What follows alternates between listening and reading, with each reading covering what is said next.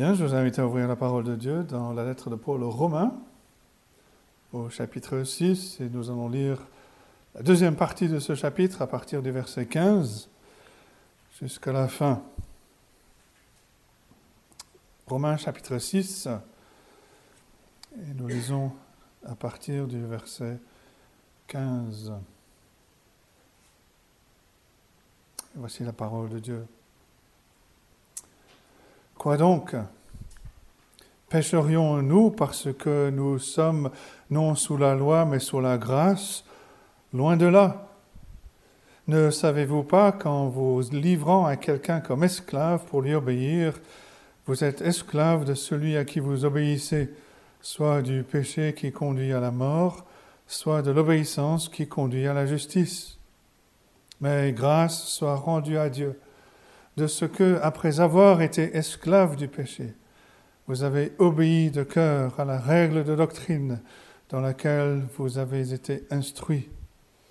Ayant été affranchi du péché, vous êtes devenus esclaves de la justice. Je parle à la manière des hommes à cause de la faiblesse de votre chair. De même donc que vous avez livré vos membres comme esclaves à l'impureté et à l'iniquité pour arriver à l'iniquité. Ainsi, maintenant, livrez vos membres comme esclaves à la justice pour arriver à la sainteté. Car lorsque vous étiez esclaves du péché, vous étiez libres à l'égard de la justice. Quels fruits portiez-vous alors? Des fruits dont vous rougissez aujourd'hui, car la fin de ces choses, c'est la mort.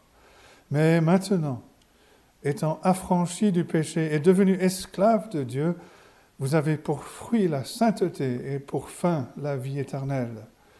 Car le salaire du péché, c'est la mort, mais le don gratuit de Dieu, c'est la vie éternelle en Jésus-Christ, notre Seigneur. Et jusque-là, la parole de Dieu. Je ne sais pas si vous avez remarqué à la lecture que Paul commence ici au verset 15 de la même manière euh, qu'il a commencé au verset 1. Je rappelle qu'à la fin du chapitre 5, Paul a, terminé en disant, euh, là où le péché a abondé, la grâce a surabondé. Et certains se sont dit, bah, cela veut dire qu'on peut vivre de n'importe quelle manière. Euh, et au début du chapitre 6, dans les versets 1 et 2, Paul répond à cela et dit, que dirons-nous donc? Demeurerions-nous dans le péché afin que la grâce abonde? Loin de là.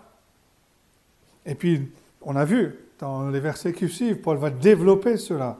Il va montrer que le chrétien ne peut pas continuer dans, le péché afin que la grâce surabonde, parce que agir d'une telle façon voudrait dire qu'on n'a pas compris comment fonctionne la grâce de Dieu en Jésus-Christ. Et il a terminé euh, ce passage au verset 14 en disant, Le péché n'aura point de pouvoir sur vous, puisque vous êtes non sous la loi, mais sur la grâce. Paul sait qu'il y a toujours dans les assemblées un chipoteur, quelqu'un qui va, un tatillon, qui va dire Ah bien, nous ne sommes plus là sous la loi.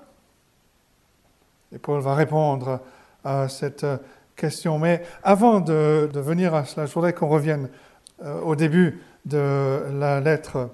Qu'est-ce que Paul avait dans son cœur quand il a écrit cette lettre aux Romains. Paul avait quelque chose à leur dire. On sait qu'il a, il voulait ardemment aller à Rome. Il le dira plus tard dans la lettre qu'en fait il voulait euh, aller en Espagne et s'arrêter à Rome. Et au, au, chapitre 1, dans les versets 11 à 12, il écrit, il dit ce qu'il a sur leur cœur. Il leur dit, je désire vous voir pour vous communiquer quelques dons spirituels afin que vous soyez affermis. Afin que vous soyez affermis. Et ensuite il dit, mais, ou plutôt que nous soyons encouragés ensemble au milieu de vous, par la foi qui nous est commune à vous et à moi. Paul veut que ces chrétiens soient affermis. Et à la fin de sa lettre, dans, quasiment le dernier, la dernière phrase de, sa lettre, au chapitre 16, verset 25, Paul va reprendre ce, même verbe et il dit euh, dans sa, dans sa prière, dans sa, dans sa doxologie, il va dire à celui qui peut vous affermir selon mon évangile et la prédication de Jésus-Christ conformément à la révélation du mystère caché pendant des siècles, à celui qui peut vous affermir selon mon évangile. Et ça, c'est en quelque sorte le résumé de la lettre de Paul aux Romains.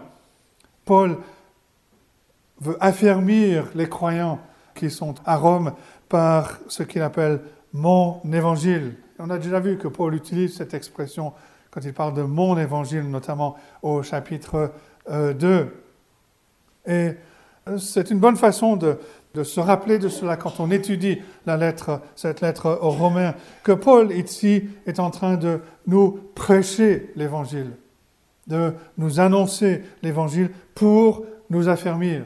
Il ne peut pas le faire, comme on dit, en live, parce qu'il n'est jamais encore, il n'est jamais allé à Rome, euh, il, ne les a pas encore visités, mais il va leur prêcher cet évangile au travers de sa lettre à l'époque, ces lettres, les lettres comme cela étaient lues euh, en public dans les assemblées. Et cette lettre devenait le message de l'apôtre pour l'assemblée. Et Paul veut que les chrétiens, que ce soit les chrétiens du premier siècle à Rome ou aujourd'hui, que nous goûtions aux richesses de l'évangile. Mais où est-ce que Paul a appris l'évangile?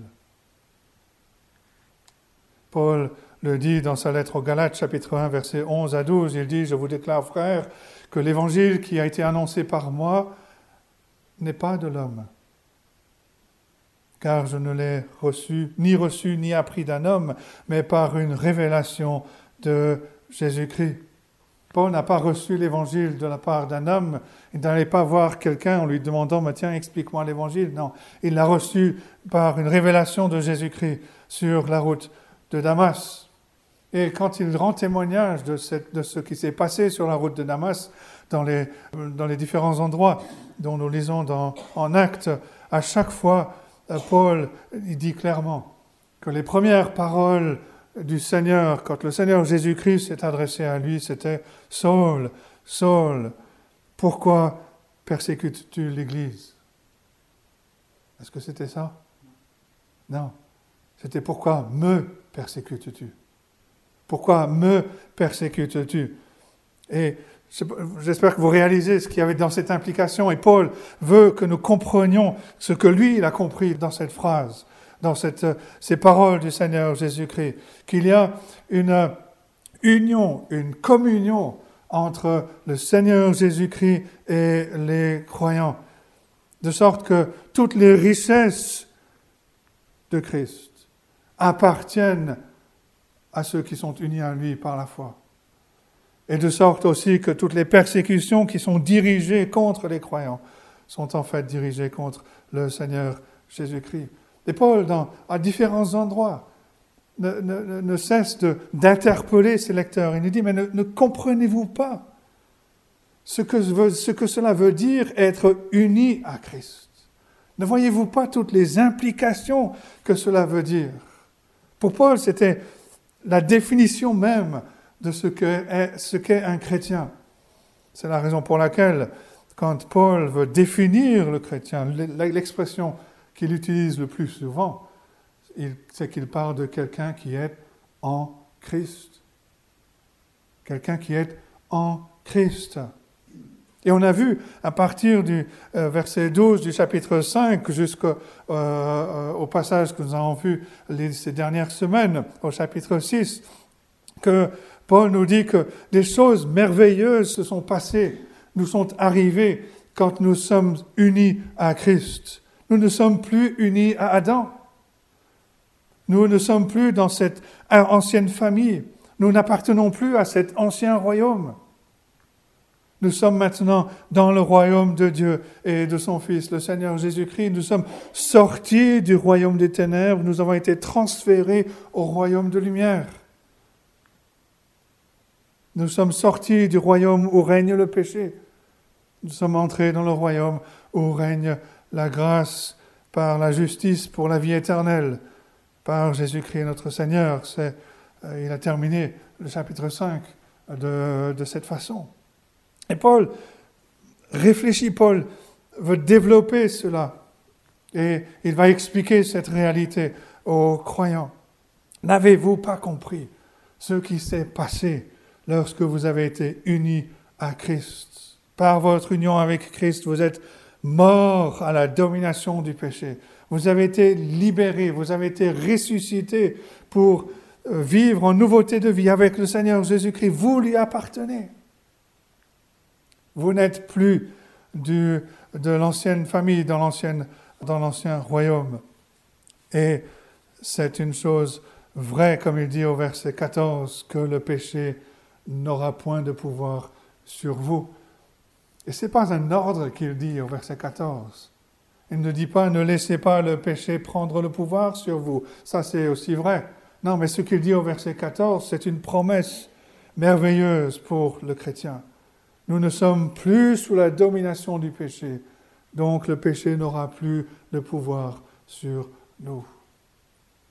Ah, bien entendu, la présence du péché est réelle et le péché peut encore faire mal, mais en Christ, nous ne sommes plus sous la domination du péché, sous la tyrannie du péché. Nous sommes sous la domination du Seigneur Jésus-Christ. Nous ne sommes plus sous la domination de la loi, nous ne sommes plus sous la condamnation de la loi, parce que nous sommes en Christ. Et le Seigneur Jésus-Christ a goûté à la condamnation de la, loi à notre place. Nous qui sommes aujourd'hui en Christ, nous sommes sous la grâce. Et Dieu nous déverse sa grâce jour après jour en Christ. Et nous devons apprendre à vivre dans cette grâce, dans notre union, dans notre communion avec le Seigneur Jésus-Christ. Quand on a compris cette union avec le Seigneur Jésus-Christ, alors Paul peut venir avec euh, ces impératifs qui concernent la vie chrétienne. Si, on ne saisit pas que tout repose sur la grâce de Dieu en Jésus-Christ, euh, si on ne saisit pas que tout repose sur cette union avec le Seigneur Jésus-Christ, sur cette nouvelle identité que Dieu nous donne en Christ, alors ces impératifs vont venir nous écraser. Ce seront des, des impossibilités. Mais dans notre union avec le Seigneur Jésus-Christ, nous avons des ressources de grâce qui nous aident à obéir à notre Seigneur Jésus. Paul ne cesse de nous dire que nous appartenons donc à une nouvelle catégorie. On peut parler de différentes catégories, même ici, il y a différentes catégories. Il y a des Français nés en France, il y a des étrangers qui ont été naturalisés français, et même s'ils ne sont pas avec nous aujourd'hui ce matin, il y a des étrangers qui séjournent en France. Paul dit d'une certaine manière, vous faites partie de la catégorie de chrétiens si vous avez été enlevés du royaume des péchés, du péché, et transférés dans le royaume de la grâce de Jésus-Christ. Vous n'êtes plus sous la loi, mais sous la grâce. Et comme on a dit au début, il y a toujours des personnes qui vont poser ce genre de questions, mais Paul, je pense qu'il y a un problème. Et je pense qu'il y a un problème ici. Et Paul répond de la même manière qu'il a répondu au verset 1. Il répond ici euh, au verset 15. Verset 1, rappelez-vous, la question était demeurerions-nous dans le péché afin que la grâce abonde?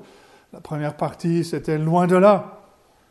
La première partie de la réponse, c'était loin de là. La deuxième partie de la réponse, c'était l'explication. Ignorez-vous que nous tous qui avons été baptisés en Jésus-Christ, c'est en sa mort que nous avons été baptisés. Et Paul a expliqué que par notre union avec Christ, nous ne faisons plus partie de cet ancien royaume. Et en fait, cela soulève l'un des grands problèmes de l'Église euh, aujourd'hui. Euh, beaucoup de chrétiens, de personnes qui se disent chrétiennes, sont ignorantes Beaucoup de personnes veulent agir, euh, mais Paul nous dit qu'avant de faire, il faut connaître, et avant de connaître, il faut être. Avant de connaître, il faut être. Mais Paul, trop souvent, on, est pressé, on veut, on, veut, on veut dire à Paul, mais Paul, tout ça, c'est difficile à comprendre. Montre-nous un autre chemin, montre-nous un autre moyen, donne-nous quelque chose à faire. Dis-nous, dis-nous qu'il y a des choses à faire. Et Paul ne va pas nous donner des choses à faire. Il va nous donner quelque chose à saisir, quelque chose à comprendre, quelque chose à assimiler. Et Plusieurs fois dans, ce passage, chapitre 6, verset 3, chapitre 6, verset 16, chapitre 7, verset 1, Paul va interpeller euh, ses lecteurs. Ignorez-vous? Ne savez-vous pas ces choses? La triste réalité concernant la plupart des évangéliques aujourd'hui, c'est qu'ils ignorent ces choses. Ils passent leur temps à courir à gauche, à droite, à faire toutes sortes de choses, mais ils n'ont plus le temps à chercher à comprendre l'Évangile, ce que Dieu a fait en Christ pour nous et en nous. Et comme c'est difficile à comprendre, beaucoup vont dire, mais Paul, donne-nous quelque chose à faire. Paul interpelle ses lecteurs et leur dit, mais ce n'est pas en faisant des choses que l'Évangile va transformer notre vie. Ce n'est pas en faisant des choses que l'Évangile va transformer notre caractère. Paul veut que l'Évangile transforme notre caractère. Il veut que ce soit imprimé au plus profond de nous, que Dieu a transformé notre vie en Christ. Il a transformé, c'est une transformation radicale. Mais il y a quelque chose au fond de nous qui dit, mais Paul, fais les choses plus simples, donne-moi trois choses à faire. C'est un texte qui est trop difficile, donne-moi quelque chose à faire. Et Paul ne cesse de nous dire, mais ne comprenez-vous pas que la chose la plus importante à comprendre pour la vie chrétienne, c'est de comprendre qui vous êtes maintenant en Christ. Ce que Dieu a fait pour vous en Christ.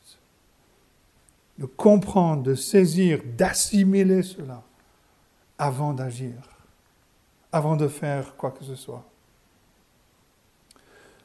Parfois, quand euh, je me présente, je dois donner mon nom et très souvent je dois épeler mon nom de famille et ensuite corriger la personne parce qu'elle va dire mon, prononcer mon nom d'une mauvaise manière. Et parfois j'ai envie de lui dire, mais ne comprenez-vous pas que mes origines ne sont pas dans ce pays? Que mon nom ne se prononce pas de cette façon parce qu'il n'est pas originaire de ce pays? Malheureusement, dans la vie chrétienne, on oublie trop souvent qui on est, on ignore qui Paul interpelle ses lecteurs et dit, mais ne savez-vous pas ces choses? Ignorez-vous ces choses? Ne comprenez-vous pas l'Évangile? Si vous aviez compris l'Évangile, vous ne diriez pas des choses comme continuons de pécher parce que nous sommes non sous la loi mais sous la grâce. Si vous aviez compris l'Évangile, vous comprendriez que la grâce en Jésus-Christ nous délivre de la condamnation de la loi et nous livre à l'obéissance à Jésus-Christ. En sorte, comme il dit au verset 17, qu'autrefois nous étions esclaves du péché, mais nous sommes maintenant devenus esclaves de la justice. Et Paul utilise un langage qui est très fort, mais il veut expliquer comment l'évangile fonctionne, comment la grâce de Dieu agit dans nos vies. Cette grâce nous délivre de l'esclavage au péché, mais elle nous garde comme esclaves pour nous donner à un maître qui est rempli de grâce, le Seigneur Jésus-Christ. Il n'y a rien entre les deux. Il n'y a pas d'autonomie. Il n'y a pas de je suis libre pour vivre comme je le veux, parce que cette liberté, cette soi-disant liberté pour soi-même, ce n'est simplement qu'une autre façon de parler de notre esclavage au péché. Nous avons été créés pour vivre dans une communion avec Dieu, pour avoir un libre accès dans sa présence, mais aussi pour le servir dans une soumission heureuse, dans une soumission joyeuse. Et Paul ne cesse de dire, ignorez-vous cela? Ignorez-vous ce que l'Évangile a fait? Ne comprenez-vous pas comment fonctionne la, la grâce dans la vie du croyant? La grâce vous délivre de la condamnation du péché. Elle vous délivre de la, euh, de la domination du péché. Elle vous rend libre pour vivre pour le Seigneur Jésus-Christ, comme esclave de la justice, comme esclave du Seigneur Jésus-Christ. Un esclavage qui est heureux, qui est joyeux. Et ça, c'est quelque chose qui doit être imprimé au fond de nous-mêmes. C'est quelque chose que nous devons assimiler, nous devons comprendre. Et ça prend du temps. Mais il y a quelque chose en nous qui nous dit, mais Paul, donne-moi quelque chose à faire, c'est plus facile. Et Paul nous dit, non, il faut prendre le temps pour comprendre les, implications, pour comprendre ce qui s'est passé, pour voir ce que l'Évangile a fait dans ma vie. Nous, trop souvent, on veut des raccourcis. Mais Paul sait que faire des choses ne transforme pas la vie, ne transforme pas le caractère d'une personne.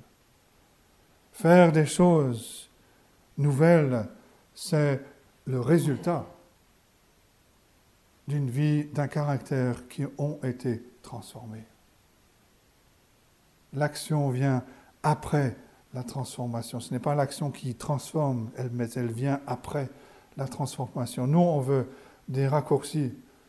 Donnez-nous, allez, six versets pour vivre la vie chrétienne et on sera content. Paul nous dit non.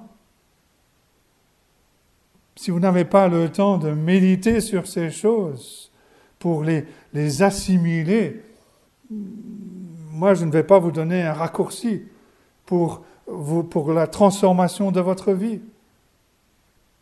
Parce que c'est impossible et c'est important à souligner, c'est important. Parce que beaucoup de personnes qui se disent nées de nouveau, on voit très peu l'impact qu'elles ont euh, autour d'elles sur euh, la société et puis leur vie, que ce soit leur vie personnelle ou leur vie de l'Assemblée, est loin de ressembler ce qui est décrit dans le Nouveau Testament. Pourquoi? Parce que ces personnes veulent faire quelque chose qui, va apporter une différence, mais elles sont impatientes, elles n'ont pas la patience de saisir que l'Évangile doit d'abord faire une différence dans notre vie. Paul va parler de cela au chapitre 12, par exemple, dans les premiers versets. Qu'est-ce qui fait la différence dans une vie? C'est d'abord le renouvellement de l'esprit. C'est d'abord le renouvellement de l'esprit quand nous saisissons l'évangile, quand nous saisissons la transformation que l'évangile apporte. Paul écrit, je vous exhorte donc, frères, par les compassions de Dieu, à offrir vos corps comme un sacrifice vivant, saint, agréable à Dieu, ce qui sera de votre part un culte raisonnable. Ne vous conformez pas au siècle présent, mais soyez transformés par le renouvellement de l'intelligence, afin que vous discerniez quelle est la volonté de Dieu, ce qui est bon, agréable et parfait. Ce monde a beaucoup d'influence. Euh, ce monde va chercher à nous forcer dans son moule Comment est-ce qu'on va être transformé? Comment est-ce qu'on va pouvoir résister? Comment est-ce qu'on va pouvoir être différent de ce monde? Soyez transformés par le renouvellement de l'intelligence. Et Paul veut que nous passions du temps à méditer sur euh, ce qu'il dit dans, dans ce passage que nous sommes en train d'étudier. Devons nous plonger dans la parole nous laisser transformer par elle, par ce message qui nous décrit ce qui s'est passé lorsque nous sommes unis, lorsque nous avons été unis à Christ. Nous sommes une nouvelle création. Nous ne vivons donc plus pour nous-mêmes, nous vivons pour celui qui est mort et ressuscité pour nous. Et quand on comprend cela, l'Église elle-même devient une lumière qui brille dans l'obscurité et elle a un impact sur le monde qui l'entoure. Et cela nous amène donc à la question à laquelle Paul répond au début de ce passage. Paul nous dit ici, je vais vous expliquer comment cela vous est arrivé, comment est-ce que la grâce a transformé la vie? La grâce nous libère de l'esclavage du péché et nous amène au service joyeux à l'esclavage de Jésus-Christ. Voici ce qui se passe, dit Paul au verset 17. Après avoir été esclave du péché, vous avez obéi de cœur à la règle de doctrine dans laquelle vous avez été instruit. Qu'est-ce que Paul dit ici? Nous avons été délivrés. Bien sûr, par implication, c'est Dieu qui nous délivre. Dieu nous a délivrés. Nous avons été délivrés lors de la proclamation de l'Évangile, lorsque nous avons entendu l'Évangile. Dieu nous a transférés, Paul va utiliser ce langage à plusieurs reprises. Il nous a transférés d'un royaume à un autre, il nous a libérés pour quelque chose. Et Paul précise qu'il nous a délivrés pour la règle de doctrine, pour la forme de doctrine que nous trouvons dans l'Évangile. Comment est-ce que cela s'est passé pour les Romains Cela s'est passé par le ministère de la parole, le ministère de l'Évangile, la proclamation de l'Évangile? Et c'est pour ça, et c'est ce que nous croyons. C'est pour ça que nous nous réunissons pour écouter la proclamation, l'explication de la parole de Dieu. Dieu nous a délivrés pour la, règle, le terme peut aussi être traduit par la forme, le type de doctrine.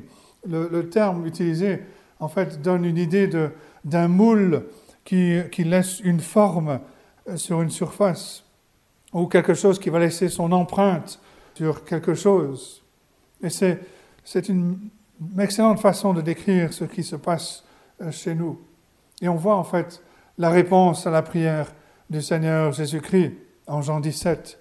Père, sanctifie-les par ta vérité, ta parole est la vérité. Ce qui se passe, c'est que l'Esprit Saint commence à travailler en nous pour nous former, pour nous mouler, pour nous faire entrer dans le moule divin qui va façonner notre caractère, qui va transformer notre vie. Dieu le fait par plusieurs moyens, mais principalement, il le fait par le ministère de la parole, par la proclamation de l'Évangile. Et Paul va dire au chapitre 8, que nous avons lu tout à l'heure, verset 29, que c'est la passion de Dieu notre Père de nous transformer pour que nous soyons semblables à l'image de son Fils, afin que son Fils soit le premier-né de beaucoup de frères. C'est pour ça que nous nous plaçons sous le ministère de la parole, de cette parole de Dieu qui est proclamée afin d'être transformée par cette parole. Paul parle d'un caractère qui est transformé. Il ne parle pas de plus d'informations. Il ne sert à rien de bourrer la tête avec des informations théologiques. Ce n'est pas le moment ici. Non, il est bon de s'asseoir sous le ministère de la parole en demandant à l'Esprit de Dieu d'appliquer cette parole à nos cœurs pour la comprendre. La parole de Dieu peut toucher des endroits où rien d'autre ne peut aller. C'est une épée à double tranchant. Elle pénètre au plus profond de l'être humain dans nos cœurs, dans nos pensées.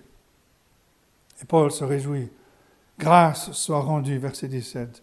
Grâce soit rendue à Dieu de ce qu'après avoir été esclave du péché, vous avez obéi de cœur à la règle de doctrine dans laquelle vous avez été instruit. Et Paul donc ne cesse de nous poser ces questions. Est-ce que vous avez compris? Est-ce que vous avez saisi ce que veut dire être en Christ? Est-ce que vous avez compris que Dieu est en train de vous former? Il a commencé en œuvre, une œuvre, comme il le dit aux Philippiens 1, verset 6, il a commencé une œuvre qu'il va mener à la perfection pour le jour de Christ. Est-ce que nous avons compris que nous n'appartenons plus à l'ancien royaume, que nous avons été transférés dans un nouveau royaume et que Dieu est à l'œuvre? On ne pourra jamais résister à la pression de ce monde, à moins que le Seigneur Jésus ne nous presse dans son moule, que nous soyons transformés par lui. C'est pour ça que Paul peut dire, vous étiez autrefois les esclaves du péché, mais vous avez maintenant obéi de cœur. Et ça, c'est le caractère du chrétien, l'obéissance de cœur. Seigneur, tout ce que tu dis, je l'entends, tout ce que tu ordonnes, je le fais.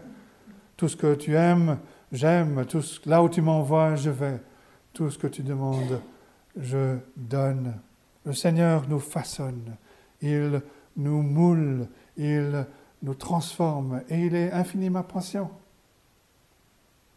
Parfois, il va décider de couper euh, certains bords. Parfois, il va mettre une personne avec une autre euh, pour que les deux s'aiguisent mutuellement. Et tout cela se passe dans le contexte familial de l'Église. Et on commence à voir les changements dans nos vies respectives, chez les uns et chez les autres. Et on commence à réaliser que le service pour le Seigneur, finalement, c'est la parfaite liberté. C'est la parfaite liberté. Même si Paul utilise le langage d'esclave de justice, d'esclave euh, du Seigneur Jésus-Christ, on réalise qu'en fait, le service pour le Seigneur, c'est la parfaite liberté. Grâce soit rendue à Dieu, dit Paul. Et Paul se réjouit, et nous pouvons nous réjouir avec lui. C'est Dieu qui a fait cette œuvre, et c'est par sa grâce qu'il l'a faite. Et on lui rend grâce. Grâce soit rendue à Dieu de ce que, après avoir été esclave du péché, vous avez obéi de cœur à la règle, à la forme de doctrine dans laquelle vous avez été instruit. Que Dieu nous aide à, comprendre ces choses, nous aide à, à, ruminer, à méditer sur ces choses, comme Paul désire que nous le fassions, et qu'il nous aide à les vivre pour sa gloire. Qu'il bénisse sa parole à nos cœurs ce matin. Amen.